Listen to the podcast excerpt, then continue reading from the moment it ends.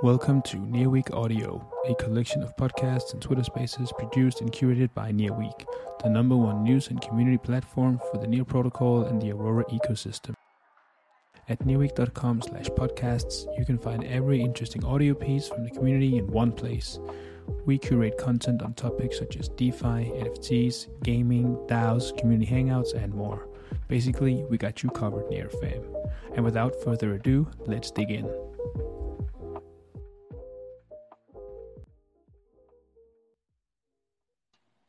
What's up? What's up? I showed up a little early this time. I wanted to be good. What's up? How's it going? Pretty good. By the way, sorry, go ahead. I know. I, I was just asking, how about you? I'm good. I'm good. Um, this is the last space I have to do this week, and hopefully I'll be free. I see. Sorry about that. No, no worries. I'm joking. But uh, I see Didi is here. I see Pembrock is here. So we're quite, you guys are quite early, which um, which is good always. Hey, Didi, how's it going? Hey, how are you? I'm good. I'm good. Hey, Sophia, how's it going? Hi. Uh, everything okay, but uh, I'm a bit uh, sorry about that noise in the background if you hear it. No, you you sound good. It's all right. Oh, cool. And how are you doing? I'm good. I was just saying to our listeners that we are supposed to start in three minutes, so feel free to go get a cup of water. No rush. We'll give everyone a few minutes to get acquainted, and then we'll get into it once it hits 3 p.m. UTC. Does that sound okay for you guys? Yeah, sure. Sure.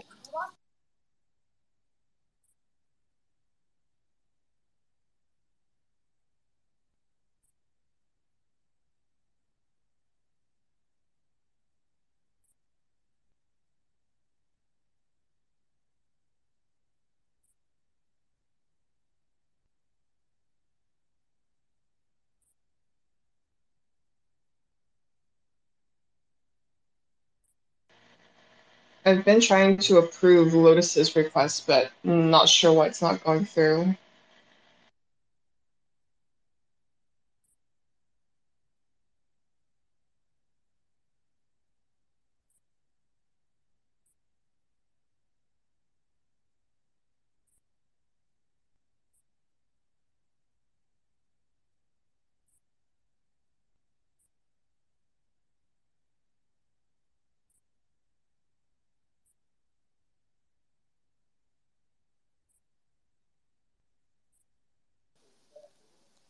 Hey guys.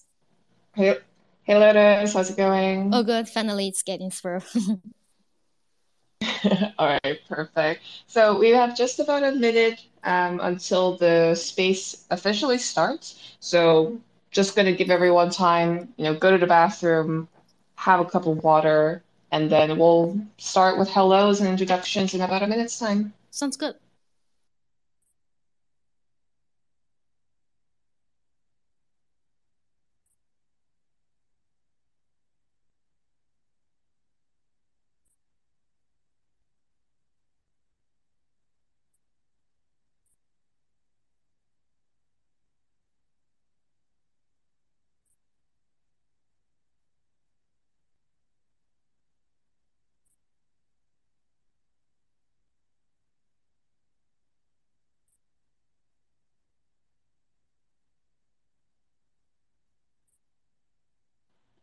All right, we have hit the clock on 3 p.m. UTC.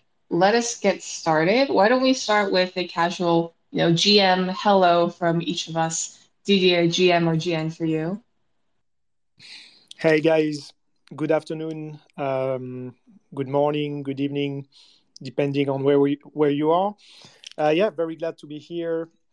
I'm Didier, um, the product uh, manager of Ref Finance, uh, which is the first, uh, yeah, the first DEX on Near, and the top DEX um, within the Near and Aurora ecosystem in terms of uh, TVL. Awesome. Glad to have you, Didier. Sophia, do you want to say hi and also, you know, introduce yourself and maybe even your project in one line? Uh, yeah, sure. Uh, hello, everyone. Um, thank you for having me here. Um, I'm Sophia. Uh, I'm serving as the head of marketing at Pembrock Finance, and Pembrock Finance is the first leverage yield farming on Near. Perfect. And Lotus Multi-Chain is certainly the star of the show. Do you want to tell us who you are and what Multi-Chain is very briefly? Thank you. Thank you for organizing this event. And uh, I'm the head of BD at Multi-Chain. And multi-chain is a cross-chain interoperation uh, infrastructure for Web3. And uh, lately we have launched the mainnet, uh, near mainnet on multi-chain, uh, which is very uh, exciting.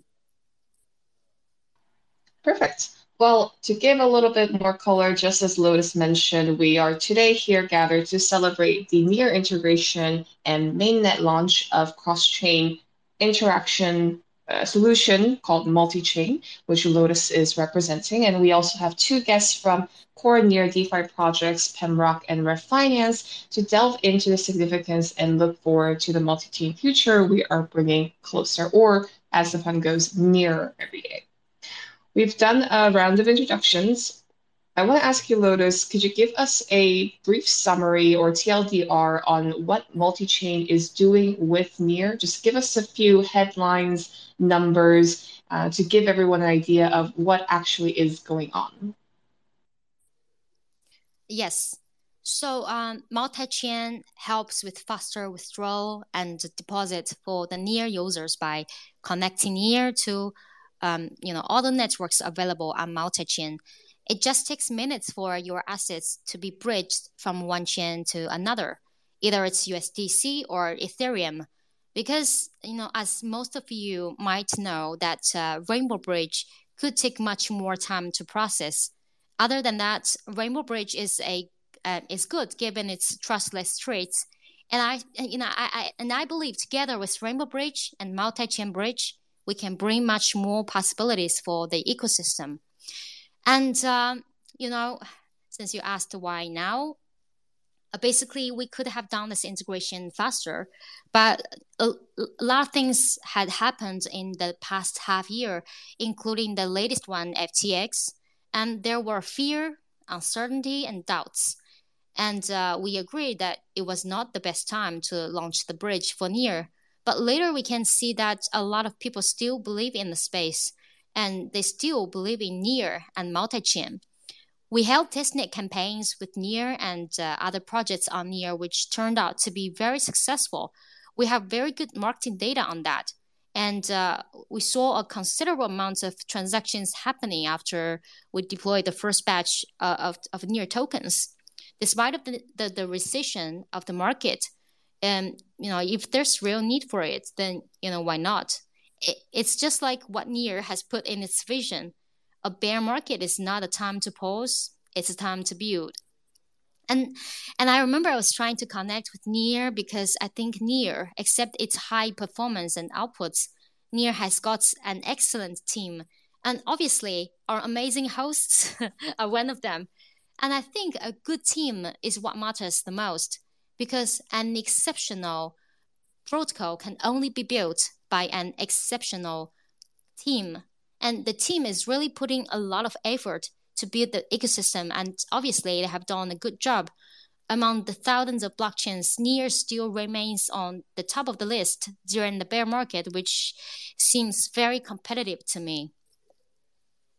Okay, that's great. I love to hear that you, you're um, warming up to the ecosystem. And also I re- it's really good that to hear that there's real data backing that there was demand for a bridge like multi-chain that there was demand to you know interact between these chains that you are now enabling through multi-chain. So let's definitely get into it. But to kind of give a bit of color on the landscape that we're in with regards to web3 and what multi-chain is providing we often hear or say that the future is multi-chain. And I want to ask Lotus, um, from the multi-chain perspective, why does multi-chain believe in this kind of future? And with regards to that, what is the ultimate vision for multi-chain in that kind of future? What kind of role do you see yourself playing? Um, you know, I think it's just like how the world work, works. We can't expect one country to prosper without communicating with the other country. Um, take Singapore, for example. Singapore has very limited land area and population. The only way for them to prosper is to open up and communicate with the other countries. Either it's economic communications or trade exchange, or attract talents and elites to drive development in Singapore. This is pretty similar to attract builders and developers to build on a certain chain and ecosystem. And once there's people to build, there's people to come and help boost the economy. And um, you know, take another example. The most prosperous dynasty in Chinese history is Tang Dynasty and Song Dynasty, and these two dynasties have one thing, uh, one thing in common. They are both very open to the outside world. The merchants and the ambassadors and scholars from all around the world gathered in Chang'an, the, the, cap, the then capital of Tang. They gathered there to do business and learn the most advanced stuff happening in Tang City. And that in turn drove the economy to boost and making Tang Dynasty the biggest and the most powerful country in the world during that period. And, and you know, and the surrounding countries like Japan and Korea all follow Tang's tradition and culture. These open standards are still applicable today. The beauty of communication is not just bring prosper to a certain nation alone, a blockchain in this case, but brings co-prosperity to the whole world. And we see it in blockchain and metaverse as well. Each network needs to communicate with, with each other, and a bridge is needed for the tokens for them to, you know, for them to connect with each other. And multi-chain is that bridge. So not only token assets like um, Ethereum ERC20 or ERC721 should be interoperable, but also smart contracts should have secure, fast, and reliable and decentralized communication methods like our Anycall for better interoperability. And that is also the reason why we set our vision as the ultimate router for Web3, because we want to keep innovating and hoping to still remain the best infrastructure for the Web3.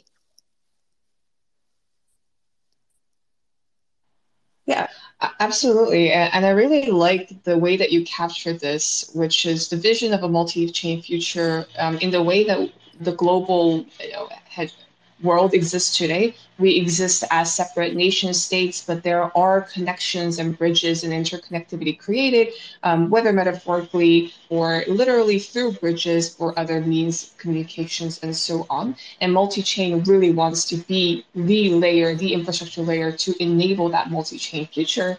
And I think behind that kind of country analogy, you have this understanding because some people will say, you know, Ethereum is the strongest chain with the biggest network effect, or they think this other element L1, L1, whether it's Near or Solana or Cosmos, they think it's superior and they foresee a future where one will triumph, but you're fundamentally not for that kind of thesis. You think that, like we have different countries with different kinds of economies and different societies and cultures, you, we foresee a future in which we have multiple chains with different niches, different tech stacks, different communities. And that's okay. That's just the kind of future that we are going to be in. And there's no problem that one doesn't win out.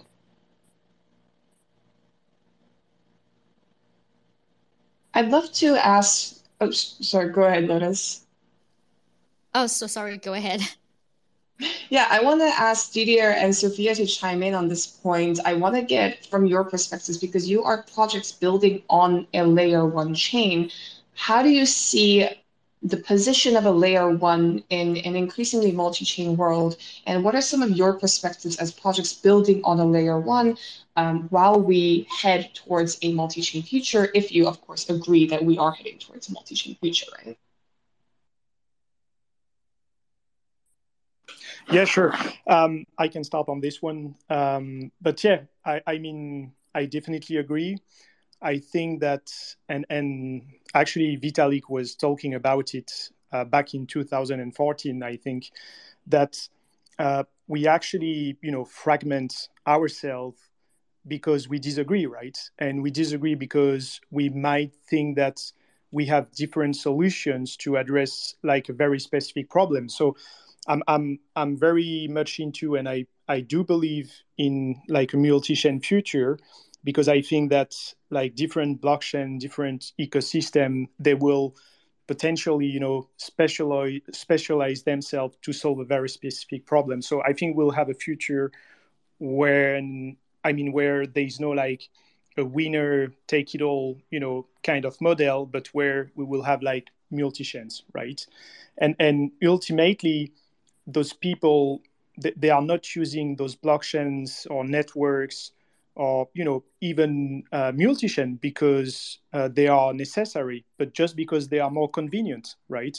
If you want to use multi-chain today it's just it's it's more convenient. If you uh, i don't know have like some positions on one ecosystem and then you want to edge yourself on another ecosystem and, and you know that you have this solution which is very fast actually to transfer you know tokens from one ecosystem to another ecosystem and that allows you to basically uh, you know abstract your uh, matrix of risks for example uh, for this transfer because you don't have like a long time to, to process this kind of transfer. So I, I really do believe in like a multi-chain future.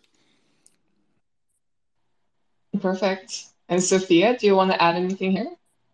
Yeah sure. Um, from my perspective i can add that um, we are all crypto geeks here, if you will, both speakers and listeners, but uh, there are a lot of newbies in crypto and uh, they might perceive crypto as a single system.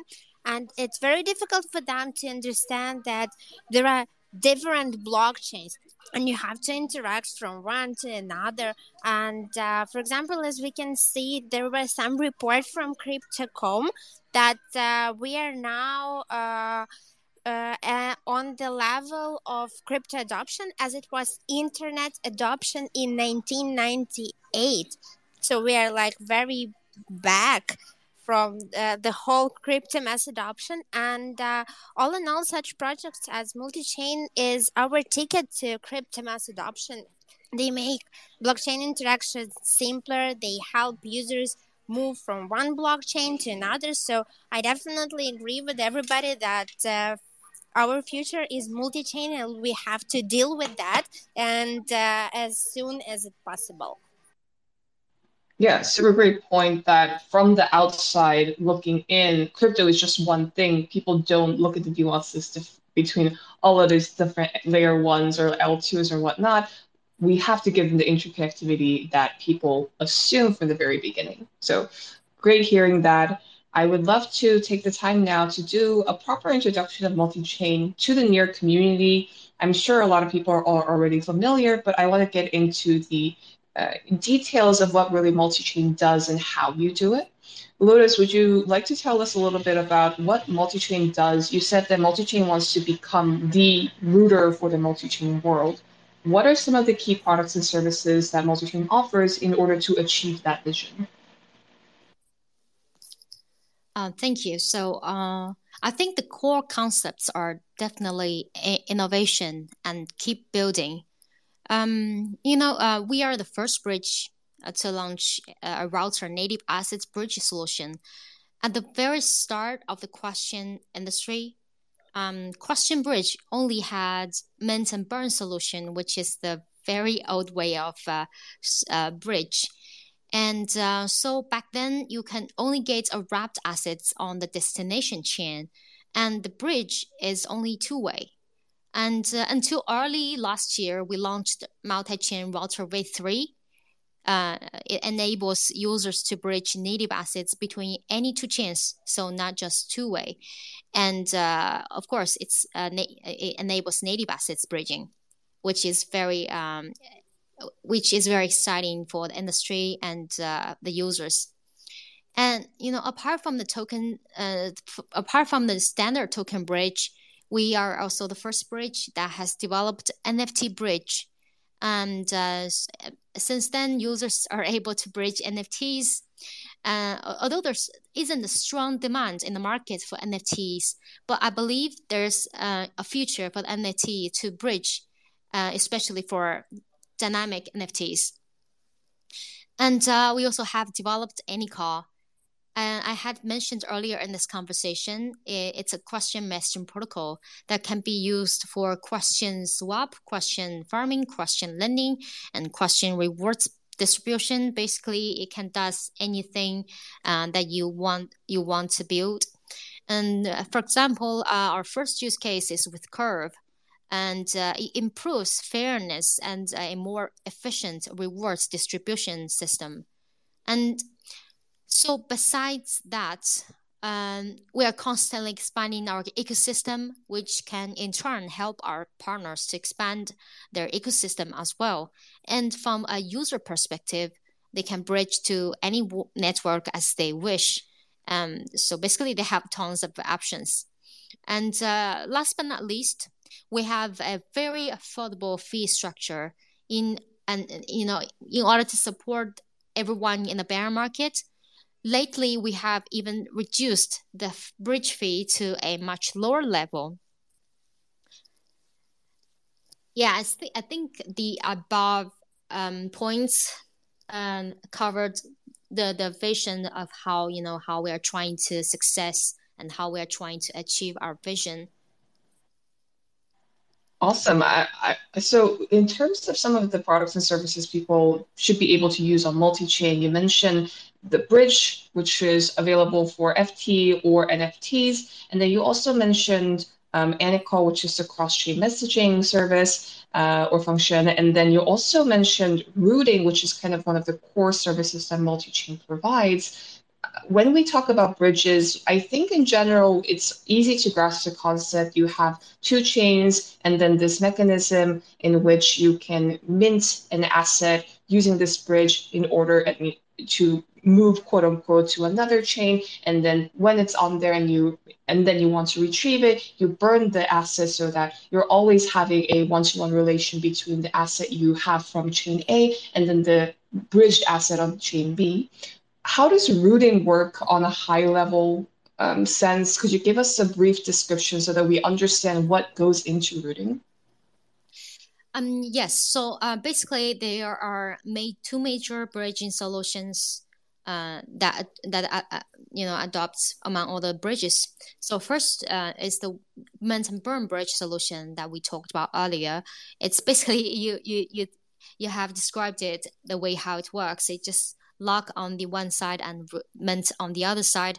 And when the user bridge back, it's uh, it burns it gets burned on uh, the destination chain and uh, the token locked on the source chain gets released. And uh, I think uh, probably a lot of people already know how mint and burn um, bridge works. So so routing so router works uh, in the same uh, logic as well. So there's and the difference is that uh, router requires um, pools. So let's say, for example, there's um, if I bridge if I bridge Ethereum from Ethereum mainnet to BSC, and that there will be there would be a pool on the Ethereum side, and there would be a pool on the BSC side. And uh, when I bridge the when I bridge from Ethereum to BSC, the Ethereum on the Ethereum network would be locked in a pool contract. And then when I bridge to the BSC, um, the BSC pool would release a, a native token to, to me. And that's basically a, a simple way to describe how the router works.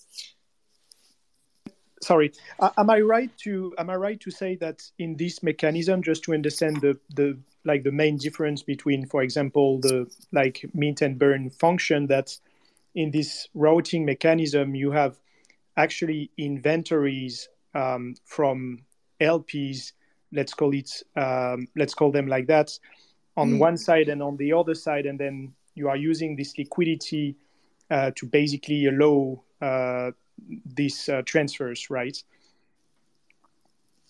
Um, I think your question is uh, is if it requires people to add liquidity on both both side.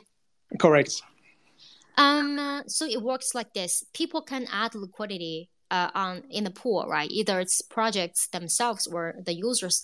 And another way is actually the liquidity goes naturally. So when let's say if I need to bridge my Ethereum to, from Ethereum network to BSC, and when I bridge, when the bridge action happens, the liquidity is naturally added on the Ethereum side, and and uh, the BSC side, the, the liquidity is is thus reduced, right?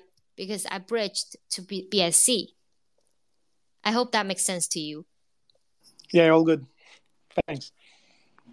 Okay, awesome. So I guess from the end user perspective, um, well, I, let's roll back. So to summarize kind of the biggest difference between how a mint burn bridge, which is something the bridging solution that we're all mostly familiar with, and then the the router option is that with the mint and burn bridge, you have a two-way bridge between two chains, and then it works with literally a mint and burn mechanism. With a router, it's mediated through liquidity pools, but in terms of the end user experience, we can basically kind of treat it in the same way for the end user, right? I want to have, you know, 100 near tokens and I wanted to go to BSC or Polygon or maybe Aptos or Avalanche, all I have to do is get put in that amount, whether it's a bridge or it's through a router, and it's routed through these liquidity pools and it goes to my destination chain and I just claim it on the wallet that I have on the destination chain. That's pretty much all that it takes for the end user. Is that correct? Exactly, exactly. Okay, perfect. I want to hear, and I think in the list of you know products and um, advantages or kind of features that you mentioned about multi-chain, we have sort of an idea, but I do want to hear more in detail about what makes multi-chain unique versus other multi-chain or cross-chain middleware. So compared to regular bridges or some kind of other interchain solutions, we've been hearing new names like Layer Zero and whatnot. I want to know a little bit more in depth about what multi-chain does very uniquely compared to some of the other solutions in the industry? Uh, I would say there are uh, the biggest difference between multi-chain and the other alike. The others alike is that uh, multi-chain is based on MPC, because um, you know um, I, I don't think there's other bridges that use MPC and uh, we are a non-custodial protocol secured by SMPC network. The SMPC network is a distributed system in which each node uses a threshold distributed uh, signature mechanism to reach out, reach consensus on the verification results. And uh, you know, a lot of giants um, uh, giant entities like Alibaba, Coinbase starts to develop the apps or launch service using MPC because it's proven to be the most secure encryption technology. And I'm really, really glad that we are using MPC, you know, to build all our cross-chain infrastructure right from the very beginning.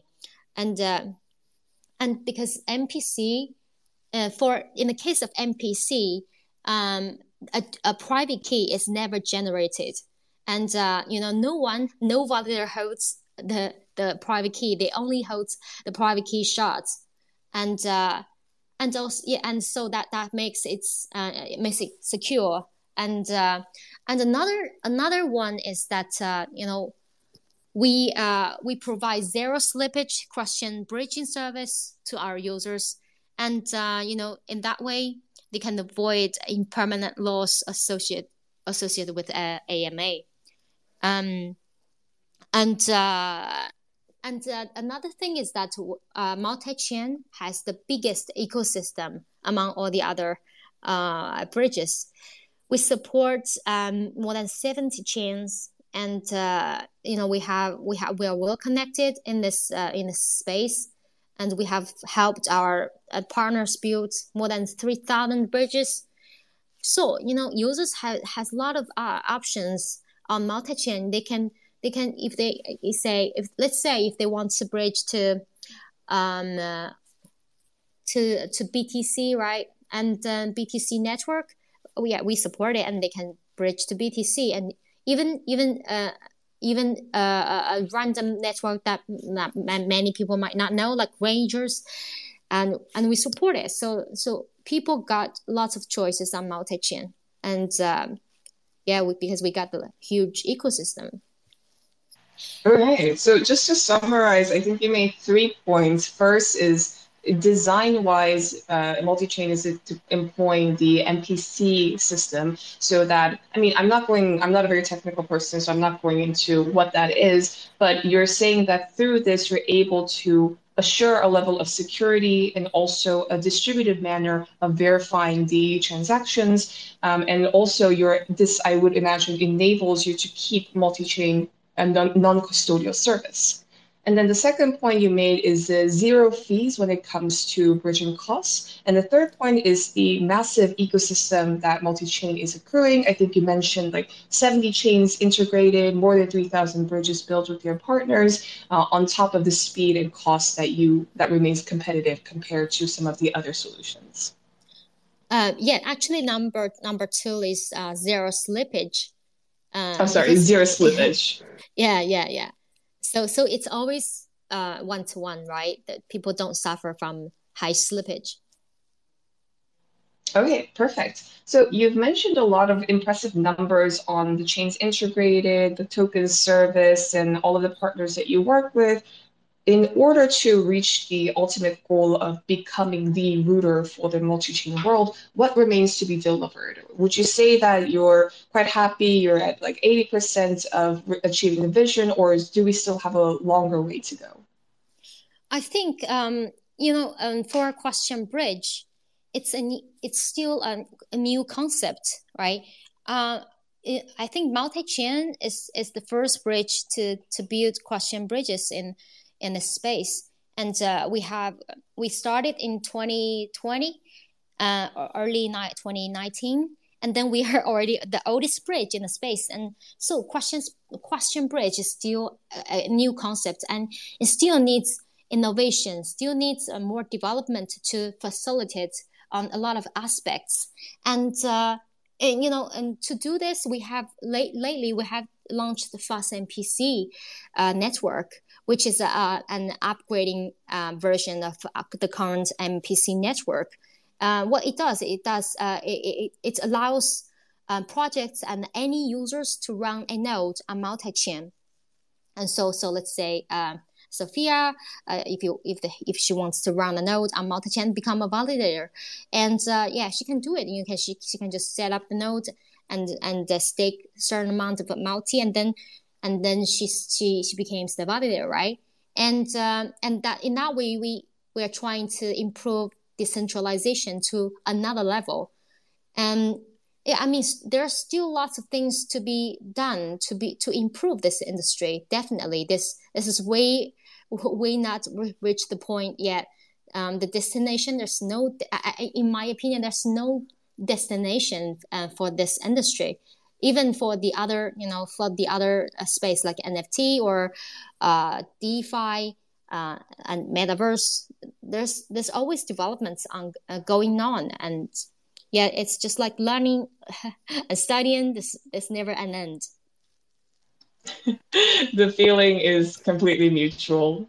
Uh, well, now let's get into some of the major headlines. I want to get into the actual meat of the of the conversation, which is the multi-chain near integration. So some of the headlines I thought I thought were super juicy, and I would love to kind of go into the implications and uh, go into further description about each one of them. And the first one, so what I'll do is like I'll give the headline that I saw in the announcement article, and then Lotus, I want to ask you to elaborate a little bit further if you would like to. The first headline was Near, thanks to multi-chain, is now connected to more than 15 chains which were previously inaccessible. Lotus, would you like to give us a few names of the more high-profile chains that are now Near is newly connected to? Yes, uh, it's uh, the uh, pleasure to introduce the chains that we are helping to connect.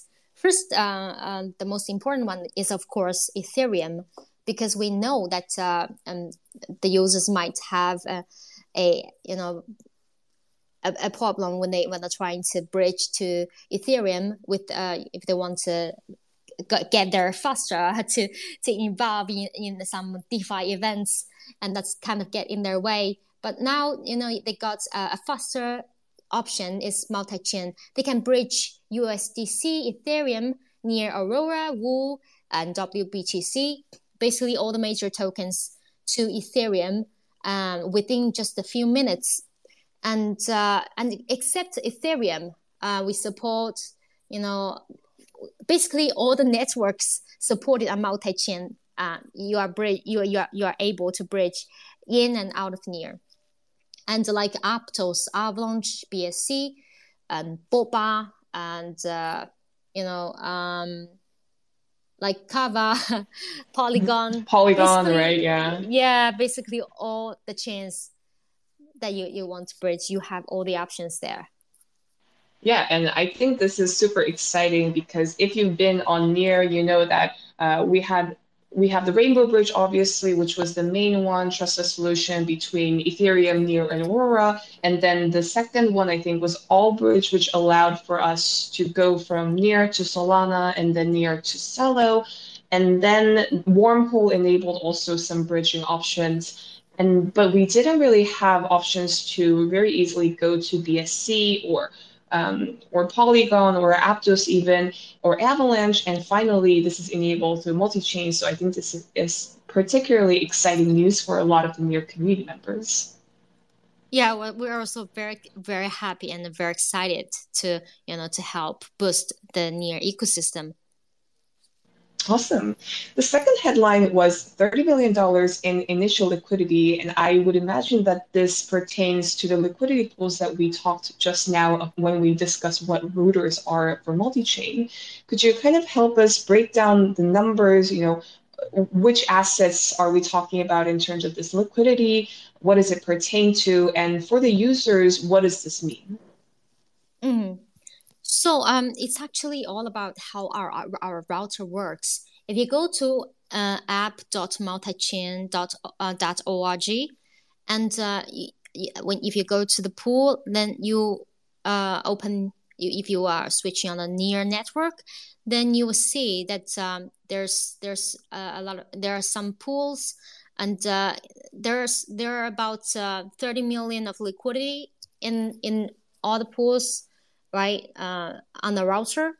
And basically, because our router uh, connects with all the networks that's available, uh, on especially near is on the non-EVM router, uh, right? So, so we have five different routers. One is for mainstream uh, network routers for EVM chains, right? The router that's router one, and router two is this is near right. Router two near non-EVM chains, including uh, you know Aptos uh, because Aptos is non-EVM as well. So basically, uh, all the non-EVM chains and uh, some major ch- networks connected in this router two non-EVM router. Uh, all the liquidity there are available for near and near users to use because uh, it's it's it's like a super network. All the liquidity there uh, can be bridged uh, in and out from one chain to another. And so, yeah, the, the liquidity is quite sufficient for the users to bridge. And which assets? Um, because you mentioned, I think um, USDC, USDT, Woo, WBTC, um, and Near and Aurora as the tokens mm. that are now available for these bridging operations. Would you also know the numbers for, you know, when we talk about 30 million, which assets mm-hmm. are we talking about? So like uh like uh let me check the pool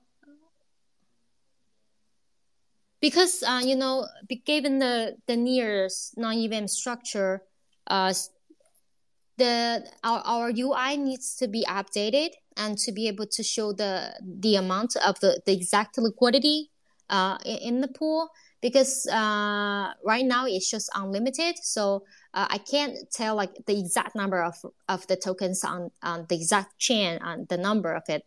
Um, but basically we have, um, you know, for USDC, we have more than um, like close to 20 million of liquidity on USDC. So uh, that's a lot of liquidity for, for users to bridge and uh, and it's more than 10 millions of liquidity for USDT.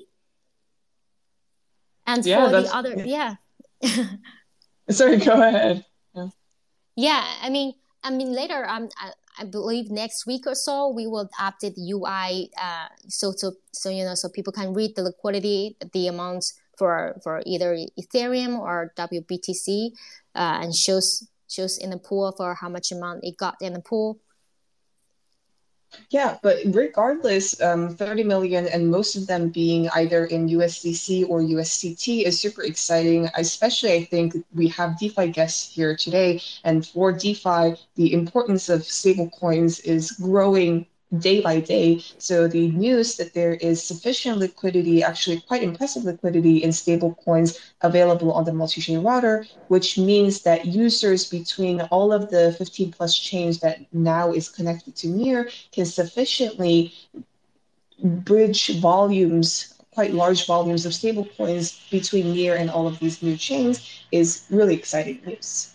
So at this point, maybe what we can ask um, is from the project side, especially because you guys are dealing in DeFi, would you care to elaborate a little bit about the importance or significance of stablecoins for DeFi and whether you guys are particularly excited that there is this sufficient liquidity in stablecoins now thanks to multi-chain? Um, yes. So, uh, stable coins, uh, is, is, is, is obviously very important in DeFi space because it acts like an intermediary, uh, intermediary for people to uh, do transactions, to uh, to participate, you know, campaigns, and uh, up, you know, uptra- upcharge, and the liquidity on multi-chain.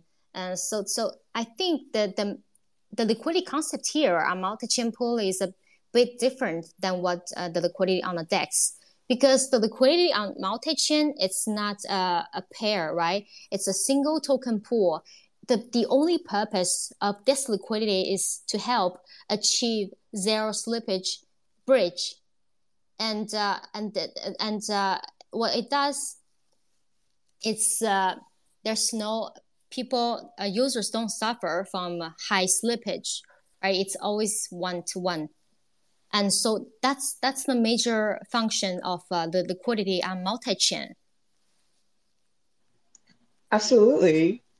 I also would love to ask Didier or Sophia. I mean, this would could potentially have a lot of significant impact on near DeFi because now people will be able to easy not only easily bridge from other EVM chains onto near, especially in terms of stable coins, but with uh, near zero slippage, that could have a lot of good um, influence upon near DeFi and hopefully provoke a lot of people to move their stablecoins into near. Is that something that you forecast into the future? Is this something that you're looking forward to leverage on your own platforms? I'd love to hear some perspectives on this. Yeah, sure. No, I, I think it's, uh, um, as I said before, I think um, having multi-chain is great because it gives um, like another option for users, right? They have the Rainbow Bridge, they have Allbridge, and now they have multi-chain, um, which offers, um, which has like a unique value proposition and, and which is very focused on um, like how fast can be um, the transfer between you know different chains. So I think that now that we have that uh, for like any DeFi protocol, and I'm I'm speaking for Ref, but the idea is well, how can we you know get those users from uh, different ecosystem to well come to near and then interact with our ecosystem, right? Whether it's DeFi, whether it's you know gaming, for example, and so on. So usually uh, the first um, the first entry point for those users well will be you know uh, like any i would say uh, yeah dex right how can i potentially swap my stable for something else in order to interact with uh, what i you know wanted to interact with so i think that i'm very keen to follow those metrics because we have yeah a, huge use case around stablecoin uh, within the near ecosystem so for example I know that for USDT, um, we we we can see like over uh, 400,000 transfers that have been executed on Near so far. Um, and and for USDC and I, I think we have you know similar uh, numbers.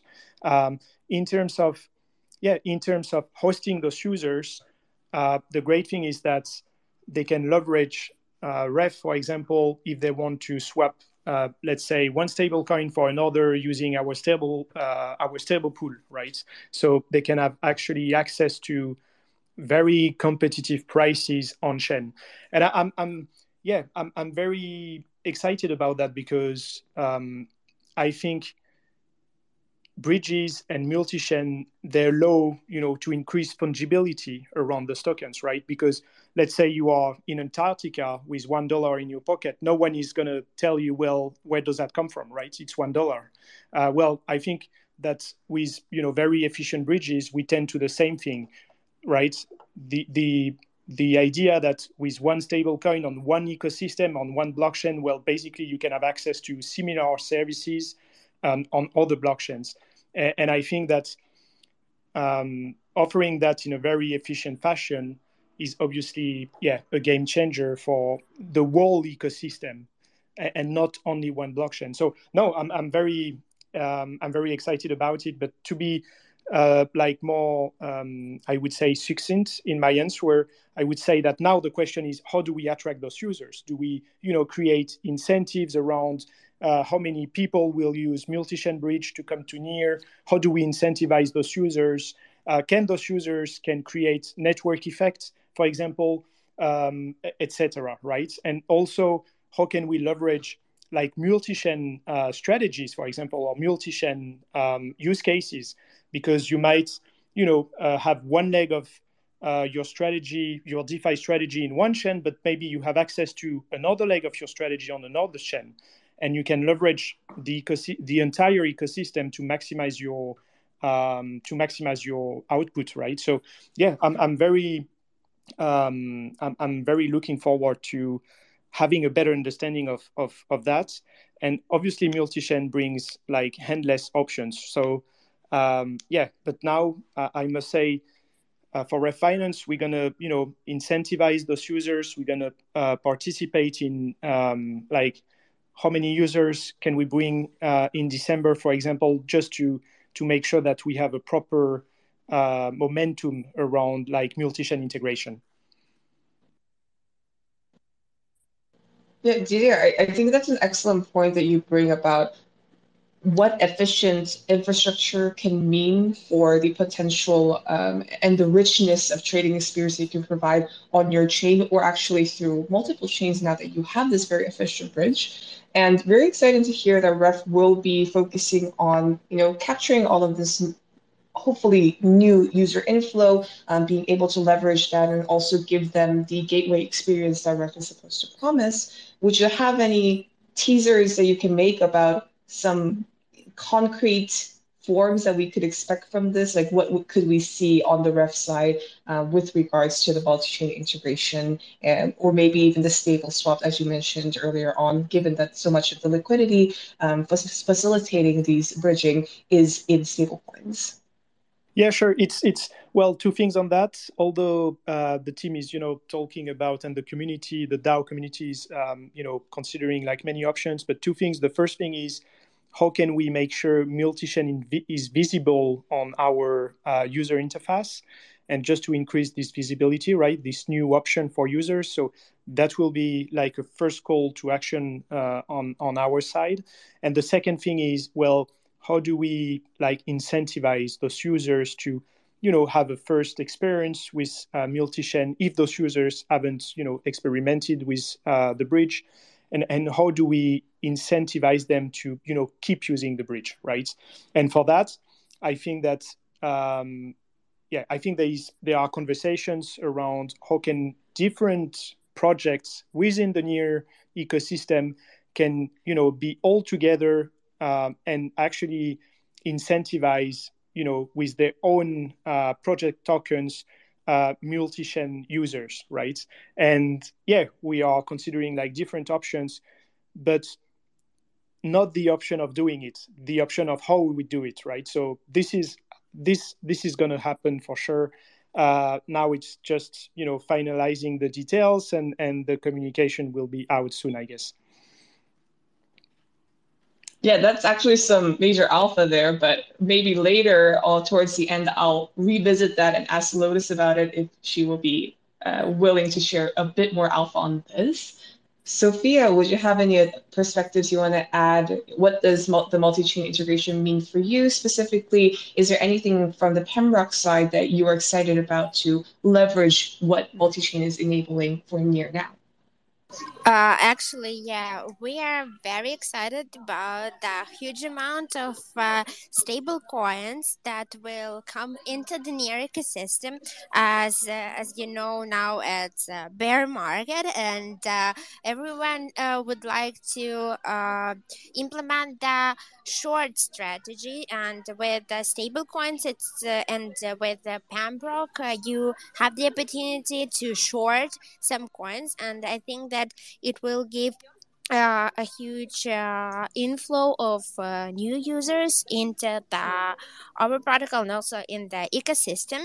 Uh, it's from the stablecoin. Uh, it's when talking about stablecoins, and the other thing that I'd like to highlight is that uh, it's something like 11 assets in Pembrock now. It's uh, not very much, but four of them are bridged from Ethereum.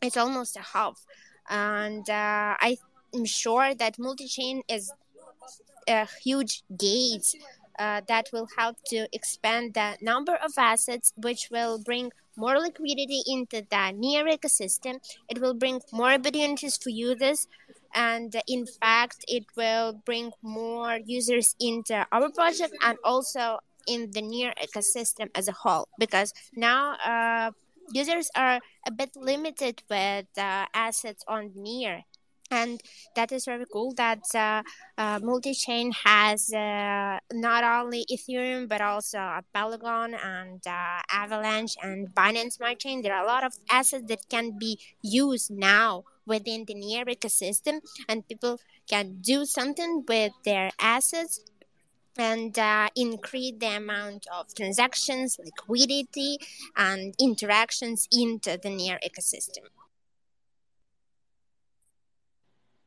Absolutely. So, Pembrock, from the Pembrock side, you're excited about the expansion of the horizon, whether it's in terms of assets or users or liquidity, that the multi-chain integration can potentially trigger. And if anyone is bridging their stablecoins over to Near using multi-chain, they should be looking at Pembrock, especially if they're looking to short some assets during this bear market. So, thank you for that back to Lotus, I want to get into what you talked about um, earlier on in the space, which is you know being able to provide alternative options for bridging for the near community, and then for those looking to bridge over to the near near side. Um, and this touches upon the speed and cost of using multi-chain when bridging between near and all of these 15 plus chains that now it, that are connected to near could you give us an illustration, like maybe an example, if I wanted to bridge between Near and you know Binance Chain or some Polygon? Usually, how many minutes would I spend on this? How much money would I spend on this? And compared to, for instance, Rainbow Bridge, which was the only solution we had to bridge to Ethereum, how competitive is this? If you want to promote that a little mm. bit. And so, uh, for example, and you know, the good news is that uh, where uh, I, I believe our marketing team uh, together with Near team are, are holding uh, you know market market campaigns to celebrate the mainnet launch uh, the Near mainnet launch on multi-chain. And uh, so the good news is that the users will enjoy uh, zero free zero bridge fee for one month. And and, and I believe this is a very good news for the community uh, as well as uh, the projects right and uh, uh, regarding to the average bridging time, it's uh, actually at, at, the the average uh, estimated time of question uh, time is 10, 10 minutes within it's actually within three minutes but sometimes due to pcr problems uh, and and the other problems it could delay. Right? And uh, and the fee because like i mentioned earlier in this conversation um, during in the in this bear market in order to support the users uh, as well as our projects, we have lowered our fee to a much lower level, uh, where we reduce the fee from um, when you bridge USDC or you know USDT or Ethereum, the fees uh, is really really cheap, which is you can only pay zero point nine one uh, cents to bridge uh, from from uh, from any from, from any between any two networks. Uh, basically, you can bridge uh, from near to Ethereum, from near to BSC, or the other way around. And yeah, I Sorry, I just wanted to chime in and say, like, I've been benefiting a lot from that. Uh, I love that I can I pay less than a dollar and I can send all of my stable coins across these networks. Yeah, I mean, it's it's I, I believe multi-chain right now at this moment is the cheapest bridge you could find in the space. And for Rainbow Bridge, I I, I am not so sure because I haven't tried Rainbow Bridge lately. Yeah, Didier, go ahead. Yeah, thanks. Um, now, just to answer, yeah, the last question. I think Rainbow Bridge from uh, near to Ethereum takes around 16 hours at the moment, but the cost is not that expensive. I think it's uh, well, it depends of you know the size of the transfer, but I think at the moment it's around uh, 10 um, dollars. Um, so so $10. it's okay. Yeah, but, uh, but but mm-hmm. when the when the network is like uh, busy um, on on the Ethereum side, then the withdrawal uh, can can be like much much much more expensive. Um, but yeah, now my, my initial question. Sorry, you had a you had a question, or you wanted to say something. Oh, please go ahead. No, uh, my, my my question was.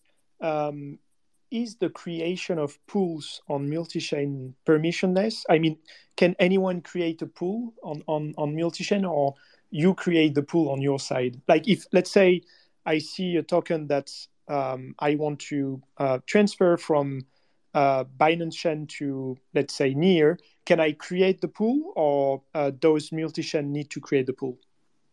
And so, uh, so, so it doesn't work like uh, how a DEX works. Like uh, the pool uh, is basically uh, contracts, right?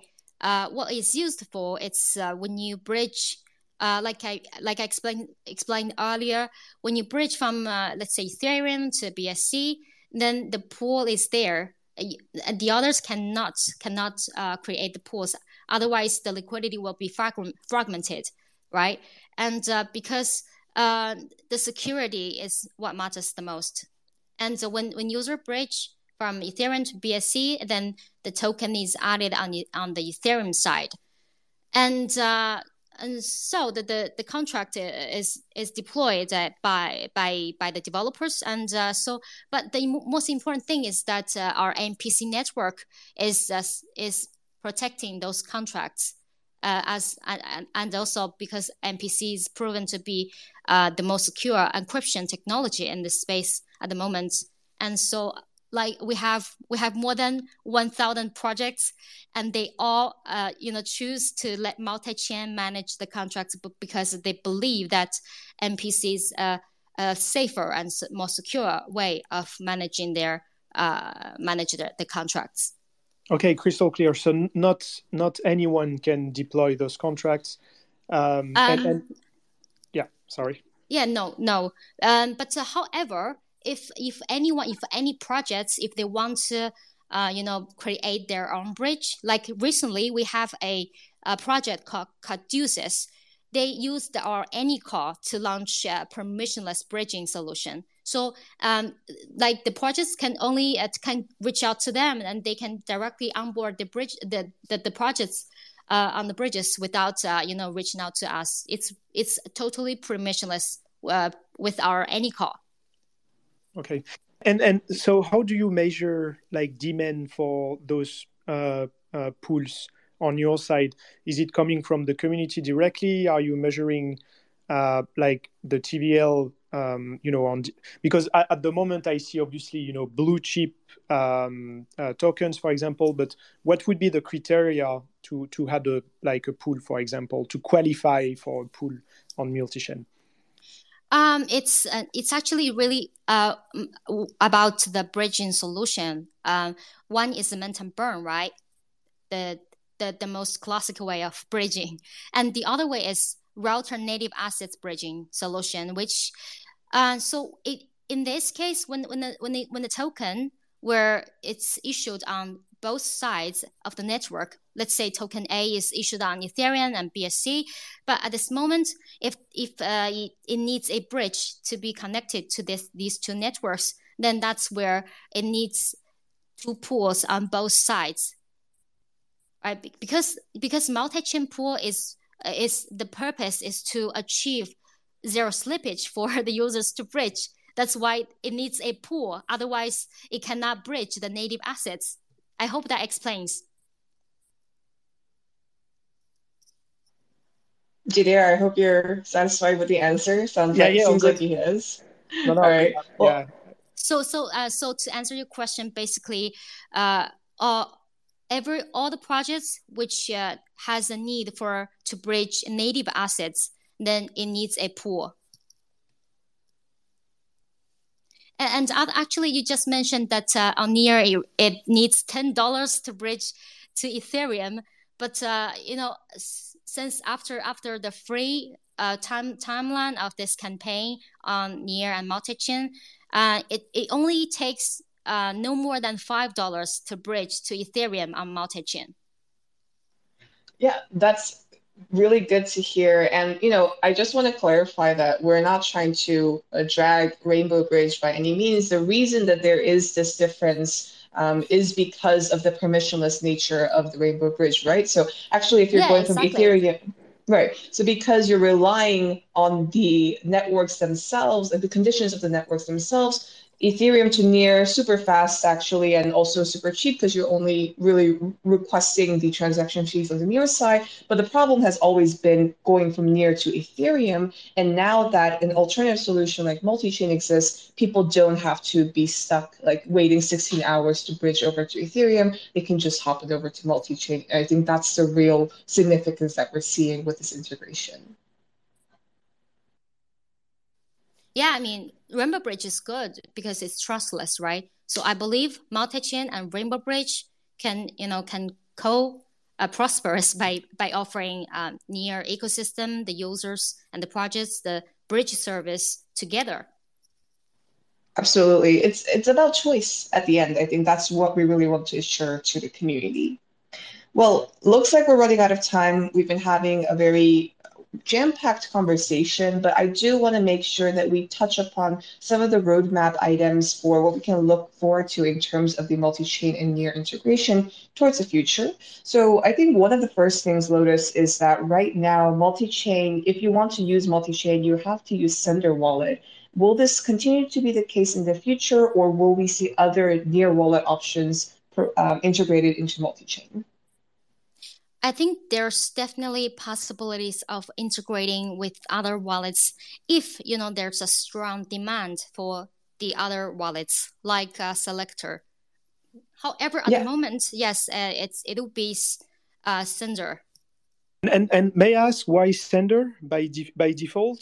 Uh, And, and and, and, and not uh, and not the wallet selector. Uh, I'm I'm saying that because I'm a strong uh, yeah advocate of the wallet selector because you know it's like one single like uh, repo for all the wallets within the near ecosystem. So I think it's great for projects to just tap into the wallet selector and and and just you know offer like multi wallets uh, integration for the project. So why why did you like choose Sender uh, by default? uh, because back then I think Selector is uh, is a newly launched wallet, right? Yeah. And because back then uh, we because non-EVM uh, network is a bit different than EVM network. So when a developer tries to integrate with the uh, network, he needs some he needs to spend quite some time to develop on the wallet as well. So we reached out to uh, the near team, and back then I think Sender uh, was the best option back then. And uh, out of you know security consideration and all the other uh, considerations, so we we integrated with with Sender back then. And uh, so, like I said, if if Selector is a better option, and uh, you know there it has a huge user base, and uh, all the community say shouts out, shout out, shout out uh, to to Selector wallet, then then I would say why not? We will integrate with Selector. It's just a matter of time. Yeah, and, and Didier is the perfect person if you want to pick anyone's brains about it. So that could definitely be a conversation we have after this space. Um, I also want to ask because we mentioned Anycall, which is the cross-chain messaging um, mechanism that that is part of multi-chain that or is offered by multi-chain. And Didier, I wanted to ask you, are there plans, or also Sophia, like on the Pembrock side, um, would there be interest or willingness already to use something like Anycall, and would we be able to see it on near DeFi sometime soon?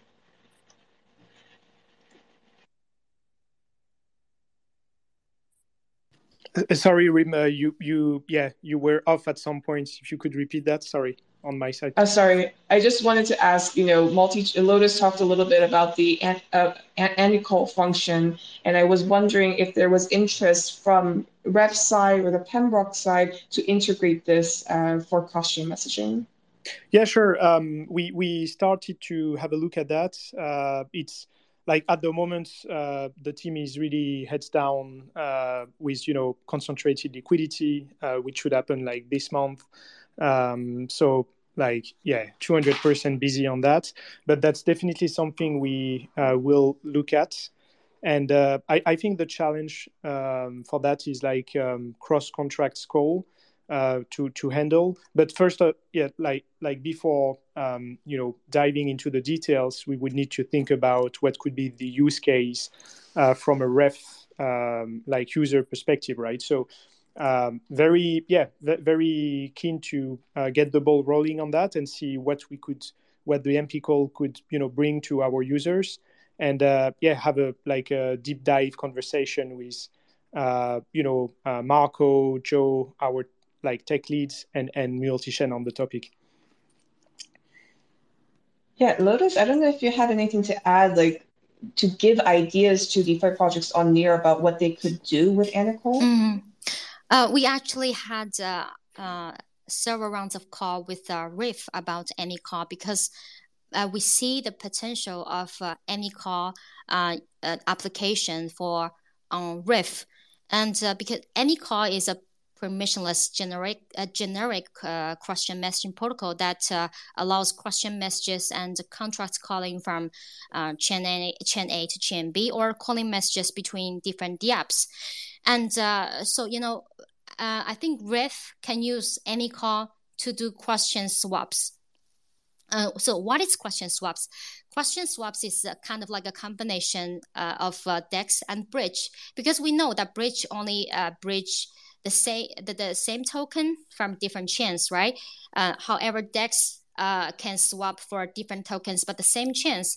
So to, to, to fix that problem, we, we can use Anycall to to develop uh, cross-chain swaps. So it can what, it can do, it can uh, swap a token from chain A to token B on chain two, and uh, so I think with this function, um, it will first of all improve user experience, and second of all, it will uh, um, save costs and uh, even gas costs for, for users. Right? They can finish their transactions within one step.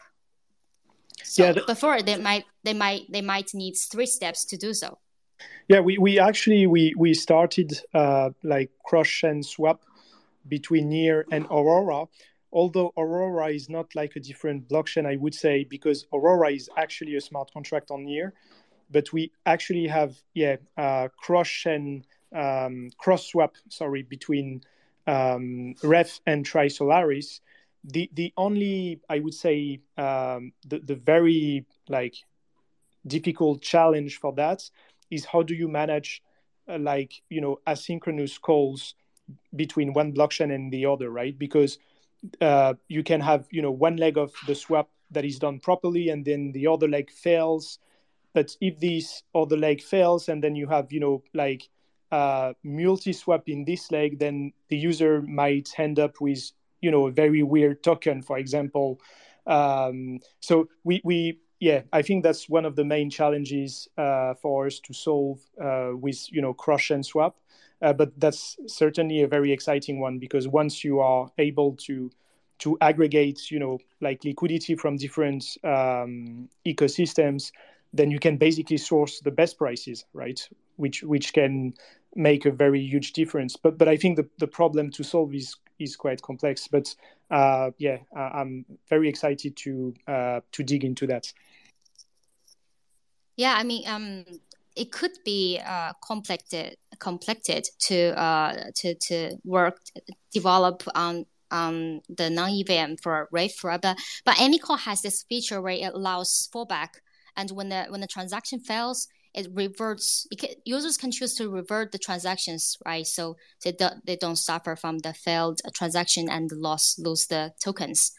And uh, yeah, later we can let's catch up and we can you know our developers can have uh, some rounds of calls to talk this through and uh, hopefully we can get this done and launch uh, Anycall together and uh, to you know to, to improve innovations together and this is very exciting can you guys hear me hey Hey, hey, Ivy. Um, Ivy has been requesting to speak for a very long time, so I wanted to let them on before the space ends. Do you have a comment or a question, Ivy? Yes, um, actually, it's just a comment and maybe a question because I've been listening all this while and it's very um enlightening about what Near has been working on. So I just want to like ask on a general sound, like, what do you think Near needs to add to his um blockchain to make it like one of the best out there? Because I'm a very huge fan of Near. Yeah, great question. Um, Didier or Sophia or Lotus, does anyone want to answer this? And, and the question being, what does Near need to become the best chain? Because he really believes in Near um, and wants to see it win.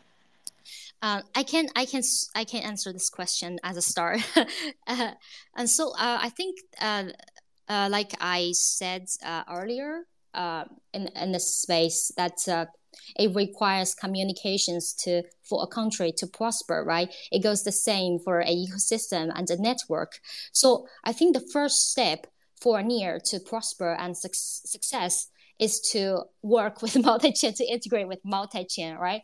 Because i think multi-chain just brings so much possibilities for near and it allows near to communicate with the other ecosystem and uh, you know to attract the developers and builders from the other ecosystems near you know talents and elites from the other ecosystems.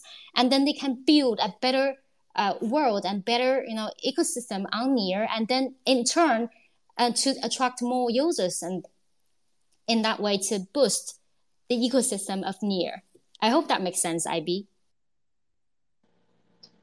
Absolutely. I mean, I'll I'll speak on their behalf, but absolutely. Um, and so, and you're saying that because multi-chain has integrated near, we're almost halfway to that finish mark. Yeah, I have to say that, and uh, I think I think it's basically a, a win-win from, from for both sides, right? Multi-chain needs near, and near needs multi-chain. This is a win-win uh, situation for both parties. I love that. And I think that's a great way, uh, place to wrap up this space. I want to give everyone a room to give their final words. I want to hear if you maybe have a call to action. Um, you want to alert the community about what's coming up next for your protocol. Um, Lotus, I also understand there's going to be a campaign surrounding the multi-chain launch for Near very soon. Would love to hear more about that. Uh, if you want to start off.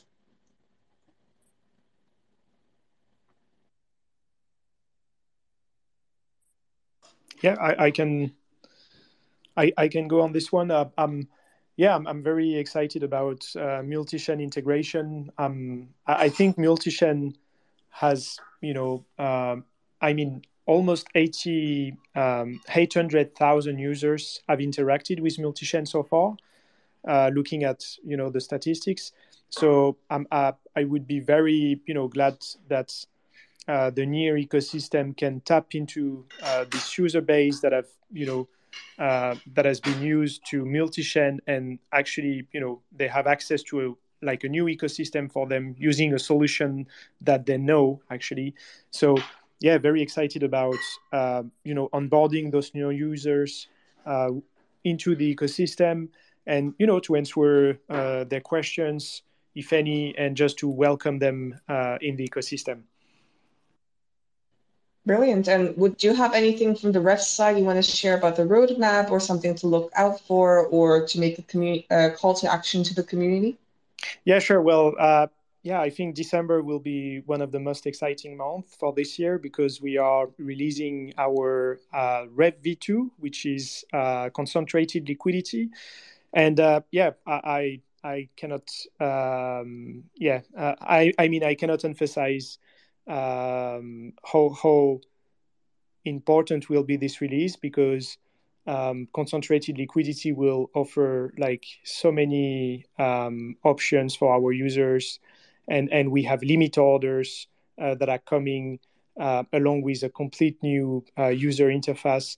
So yeah it's just you know keep working on our uh, roadmap and philosophy, which is to be a one-stop um, uh, shop for like any DeFi activities within the Near ecosystem, and we're really getting a step closer to that uh, with concentrated liquidity. So I'm, I'm, yeah, I'm, I'm very excited about uh, the momentum um, we will have um, after that.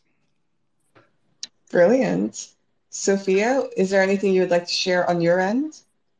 Uh, yeah, sure. Uh, actually, there are a lot of things uh, coming up, and uh, just to uh, give some alpha to our listeners, that uh, we're uh, developing the some uh, features for implementing uh, uh, delta neutral strategies and i think that in the nearest future we will add also the uh, the feature of adding to the collateral the Ref shares. So, for example, if uh, users have uh, the uh, some shares in, for example, a PEM USDC pool, they will have the opportunity to leverage them to two times or three times, and I think it's very exciting and also i'm sure that uh, the integration uh, with multi-chain will bring uh, more people and more liquidity and also more opportunities for current near users to uh, expand their tools uh, on the near ecosystem and uh, hopefully, in fact, uh, higher profits, rewards, and higher yields for everyone, and also uh, a lot of new users to current near projects. Brilliant. Thank you, Sophia. And Lotus, I don't know if you if we're not able to hear you or you are not speaking, would love to hear from you on some last words.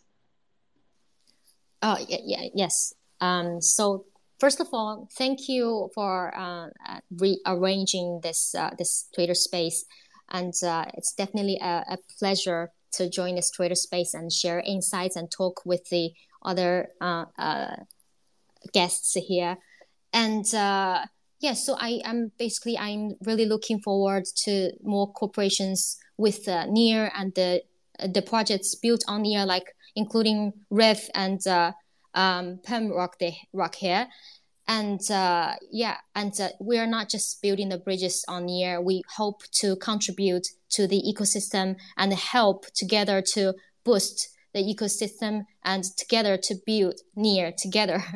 and uh, thank you everyone uh, to to join this uh, Twitter space. I really appreciate it. Thank you, Lotus, for joining. Thank you, Didier and Sophia, also you, for joining today. Um, just a reminder that multi-chain is live if you want to try it, and the zero fee campaign is either ongoing or starting soon. Lotus, could you let us know about that?